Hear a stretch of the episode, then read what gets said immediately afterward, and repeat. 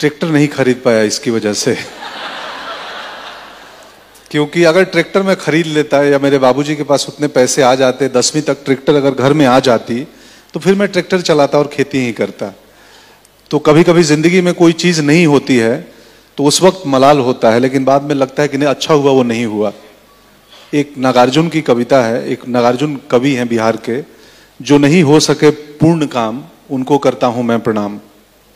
ज़िंदगी में बहुत सारे हमारे काम पूरे नहीं होते, वैसे ही वो ट्रैक्टर मेरे पिताजी खरीद नहीं पाए। और अब लगता है अच्छा हुआ, ट्रैक्टर खरीद नहीं पाए तो उनको लगा कि अब तुम पढ़ाई करो, एक ही ऑप्शन है डॉक्टर बनो। तो फिर उतने अपनी जीविका चला लोगे और उतने पैसे आएँगे कि ट्रैक्टर हो जाएँगे। और डॉक्टर बनने के लिए गाँव से पटना निकला था और डॉक्टर का टर तो नहीं लग पाया, एक्टर का टर लग गया। लेकिन उस वक्त जब आपने डिसाइड कर लिया कि अब मैं अभिनेता बनूँगा, जब आपने डिसाइड कर लिया कि अब मैं नेशनल स्कूल ऑफ़ ड्रामा जाऊँगा, मैंने सुना आपने नीलेश मिश्रा के साथ एक शो किया, उसमें आपने कहा कि जिस दिन मैंने डिसाइड किया, तय किया कि मैं जाऊँगा स्कूल उस दिन और जिस दिन मैं एक्चुअली एनएसडी गया, उसमें छः साल लग गए। छः साल क्यों लगे? छः साल इसलिए लगे कि मैं प्लस टू पढ़ाई करके पढ़ाई छोड़ दिया था। और मैंने होटल की एक ट्रेनिंग की थी आईएचएम पटना से। और फिर पटना के एक होटल में नौकरी करने लग गया था शेफ था किचन में असिस्टेंट शेफ था। तो जब थिएटर करने लगा और लगा कि नहीं यार इसमें रसोई में मन नहीं लग रहा है किचन के काम में। तो आप दिन में शेफ थे और इवनिंग्स में थिएटर हाँ दिन में ये और कई बार मुझे डांट पड़ती थी तो मैंने नाइट ड्यूटी लगा ली थी। रात को 11 से सुबह सात किचन क्लीन करवाता था। और एक योगेश करके लड़का था, अभी भी है उस होटल में, बीस साल हो गए, उसको अभी भी परमानेंट जॉब नहीं मिली है, वहाँ अभी भी टेम्पररी है, मैं अभी उस होटल में जाता हूँ तो योगेश से मिलता हूँ, मेरे कमरे में आता है या मैं किचन में जाता हूँ। तो प्लस टू के बाद होटल में मन नहीं लग रहा था, फिर लगा यार एक्टिंग ही करनी है ये एच जो मैनेजर थे बहुत डांटते थे, कि तुम ड्यूटी में मिसिंग हो, तुम ठीक से काम नहीं करते हो तो मुझे लगा ये छोड़ देता हूँ एक्टिंग ही करनी है। तो पता चला कि ड्रामा स्कूल में जो बेसिक एजुकेशनल क्वालिफिकेशन है, वो है ग्रेजुएशन और मैं तो प्लस टू के बाद छोड़ दिया था। आईएचएम को ग्रेजुएशन नहीं मानते हैं। तो दोबारा ग्रेजुएशन में एडमिशन लिया और उसमें दो, तीन साल लग गए और उसके बाद तीन बार रिजेक्ट हुआ एनएसडी से। तो वो तीन साल, छह साल लग गए। तो तीसरे अटेम्प्ट में मैं सिलेक्ट हुआ था। तो उस वक्त जब एक बार रिजेक्ट हुए, फिर दूसरी बार रिजेक्ट हुए, फिर तीसरी बार, ये तब पंकज हिम्मत कैसे रखी आपने कि नहीं, एक दिन ये हो जाएगा? पता नहीं, मुझे भी ठीक से इसका आंसर पता नहीं था वो क्या वजह थी, रोक के रखी थी। बट आई थिंक हमारी अपब्रिंगिंग या मैं जहाँ से आता हूँ ना, वो ट्रैक्टर का नहीं होना ना, वो जब ज़िंदगी में सुविधाएँ ना हो इंफ्रास्ट्रक्चर ना हो तो हम जल्दी हारते नहीं है परेशानी नहीं होती हमें लगता है हो जाएगा। मैं मुझे याद है मैं अपने घर से सात किलोमीटर सुबह पैदल जाता था ट्रेन पकड़ने पटना जाने के लिए। तो अब कोई बोले कि सात किलोमीटर ट्रेन पकड़ने जाना है हम सिर्फ़ सिद्धि विनायक जा सकते हैं सात किलोमीटर अगर थोड़े आ, हिले हुए हों तो। मतलब हिले हुए का मत सेंस वो है कि थोड़े हम किसी परेशानी में हो हम परेशानी में अमूमन भगवान को याद करते हैं। जब हमारे सात किलोमीटर चल लेंगे हाँ अच्छे दिन होते हैं तो कोई सिद्धि विनायक पैदल नहीं जाता है। हालाँकि अच्छे दिन तो अब चुनाव शुरू हो गए हैं। तो तो, तो जब ज़िंदगी ही परेशानी में हो तो फिर सात किलोमीटर या सत्तर किलोमीटर पैदल चलने में समस्या नहीं होती है। तो शायद ये था कि मुझे पता था कि ऑप्शन तो कुछ है नहीं। और समहाउ एक स्ट्रॉन्ग डिटर्मिनेशन था अंदर कि यार पता चला, मैं अखबार में पढ़ा मतलब मैगजीन में कि अनुपम खेर, नसीर साहब ओमपुरी जैसे अभिनेता वहाँ से ट्रेंड होके आए हैं। तो लगा कि ये एक माध्यम है जो अभिनेता बना जा सकता है यहाँ, की ट्रेनिंग ज़रूरी है। तो बस टिका रहा और समहाउ एक यकीन था खुद में कि हो जाएगा, आज न कल हो जाएगा। कितना दिन लोग इनकार करेंगे। वो सेम यकीन बॉम्बे में भी था। मैं हर दफ्तर में स्ट्रगल करने जाता था तस्वीर देने। वो हार्ड हार्ड कॉपी का ज़माना था ईमेल आईडी नहीं आया था। तो मुझे लगता था तस्वीर नहीं देगा दरवान दफ्तर में घुसने नहीं देगा। यू आर अंडर अरेस्ट तो नहीं करेगा ना कि तुम इधर आए कैसे? तो आई थिंक वो कहीं से वो जज्बा थी या भरोसा था खुद पे तो टिका रहा। उस वक्त जब सेकंड बार आपको रिजेक्ट किया आपने अपने पेरेंट्स को बता दिया था कि मैं अभिनेता बनना हूँ? आ, हाँ मैंने पिताजी को बताया था बनना चाहता हूँ। और वो सपोर्टिव थे? बिल्कुल बिल्कुल सपोर्टिव थे बट उनको सिर्फ़ चिंता थी कि तुम्हारे आगे की ज़िंदगी कैसे चलेगी। अगर ड्रामा स्कूल कर भी लोगे तो फिर नौकरी लगेगी। तो मैंने उनको बोल दिया था हाँ मेरी सरकारी नौकरी लग जाएगी। कि अभिनेता का कोर्स करके सरकारी नौकरी सरकारी जॉब में कि मैं ड्रामेटिक्स डिपार्टमेंट होते हैं ना कि मैं वहाँ पे टीचर बन जाऊँगा। तो मेरे बाबूजी इसलिए ड्रामा स्कूल जाने दिए यहाँ से निकलने के बाद घर में एक टीचर तय है। कि ये कहीं किसी विश्वविद्यालय में ड्रामेटिक्स पढ़ा रहा होगा या किसी स्कूल में। पंकज, आपकी पहली फ़िल्म थी रन जो 2004 में रिलीज़ हुई, लेकिन आपकी ब्रेक थ्रू फ़िल्म थी गैंग्स ऑफ़ वासीपुर जो 2012 में आई। उन फ़िल्मों के बीच काफ़ी साल थे जिनमें आप एक फ़िल्म में नज़र आते थे। आई थिंक 2005 में अपहरण थी 2006 में ओमकारा थी। उस वक्त अगेन आप स्ट्रगल कर रहे हैं, आप ऑफ़िस में अपनी फ़ोटो लेके जा रहे हैं। तो ये यकीन कि अपना टाइम आएगा। ये कैसे रहा? अब क्या है ना लोगों को बोलते हैं ना कि इस, इसको उसने ब्रेक दिया कि किसी एक एक्टर को कोई बड़ा प्रोड्यूसर ब्रेक देता है। मुझे सब ब्रेक देते थे। हाँ ब्रेक इधर किधर। तो तो ज़िंदगी में इतने ब्रेक लग गए थे ना दसवीं क्लास से निकलने के बाद कि आदत सी हो गई थी। कि कुछ समस्या नहीं लगता था। हम दिन भर घूम के आते थे शाम को और बहुत सारे दरवाजे ऑडिशन ऐड वाले लोग बैठे हैं, बाप रे बाप। मैं कितने ऐड के ऑडिशन में जाता था, श्रीजी में आराम नगर में, और अचानक कोई एक कास्टिंग की जिसकी ड्यूटी लगी है वो लड़की दरवाज़ा खोले और दरवाज़ा के बाहर तीस चालीस अभिनेता खड़े हैं। और जो कद में छोटा है वो, उसके आगे दस लोग हैं तो एडियो पे आ जाता था कि मुझे देख ले, ऐसा ऐसा। तो इतने में वो लड़की आती थी not fit not fit not fit not fit not fit you come एक को बुलाती थी, दस को नॉट फिट कर देती थी। मैं इतना नॉट फिट होने लगा था, मुझे घर जाने में डर लगता था। बीबी भी नॉट फिट ना बोल दे। घर का दरवाज़ा खुले नॉट फिट तो तो यही था कि वो, मैं बिहार से आता हूँ। वहाँ सुविधाएँ नहीं थी, सड़कें नहीं थी। मेरे गाँव से पटना डेढ़ सौ किलोमीटर था और मुझे याद है हम आठ से दस घंटे बसों में जाते थे, गड्ढे में तैरते बैरते तो दस घंटे में डेढ़ सौ किलोमीटर की यात्रा आप कर लोगे ना तो फिर ज़िंदगी में कोई समस्या नहीं रहेगी। फिर आपको सब आसान लगेगा कि नहीं नहीं, सब ठीक तो है। और ये भी मान के आया था कि अगर नहीं देंगे सिनेमा वाले काम तो कुछ नहीं, अपना ईंट पत्थर उठा के मैं अपना पेट तो पाल लूँगा ना।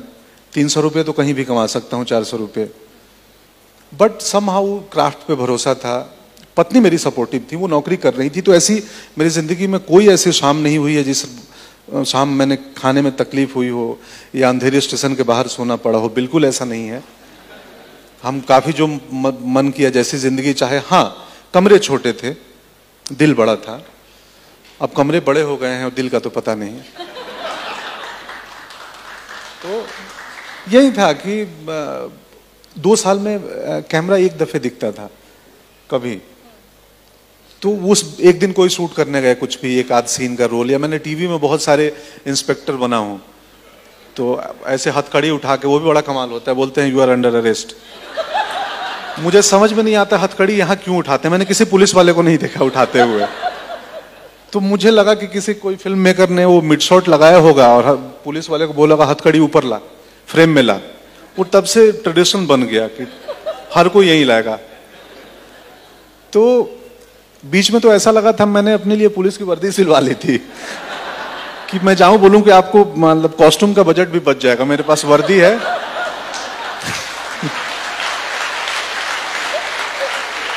मैं वर्दी भी खुद ही लाऊँगा। हाँ मेरे, मेरा कॉस्ट्यूम रेडी है सर वर्दी। मेरी लाइनें भी मुझे पता है कि दस तक गिनूँगा बाहर नहीं आओगे तो गोली चला दूँगा। तो, तो तो अब समझो ना कि जो आदमी एक्टिंग को लेके रोल पाने को लेके इतना इतना पैसन हो कि कॉस्ट्यूम सिलवा दे पुलिस वाले का, किसी ना किसी दिन किसी डायरेक्टर की नज़र तो उस पर पड़ेगी कि यार इसको कुछ और दे दो। हाँ ये तो वर्दी लेके घूम रहा है। तो कश्यप की पड़ गई एक दिन, मुकेश हावड़ा ने ऑडिशन किया और काफ़ी लंबा चला, वो भी वो भी अद्भुत दिन था। फिर कश्यप ने एक रोल दे दिया। और फिर गैंग्स ऑफ़ वसेपुर हो गई। But I want to talk a little about your wife मतलब वॉट एन अमेजिंग वुमन कि दस साल आप कोशिश में लगे हुए हैं और वो नौकरी कर रही हैं and and she never once said to you कि आप कुछ और कर लो। मैं इस सवाल का जवाब देते देते रो भी सकता हूँ। हाँ आप पूछना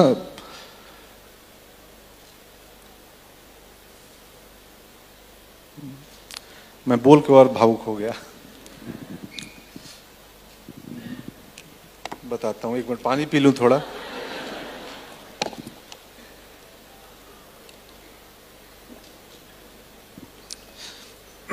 हमारा क्या है ना, आमतौर पे एक घर में एक हस्बैंड और एक वाइफ रहते हैं।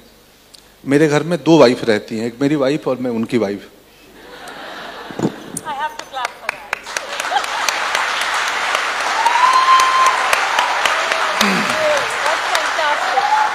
तो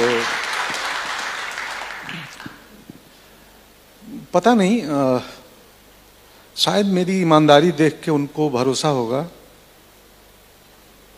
और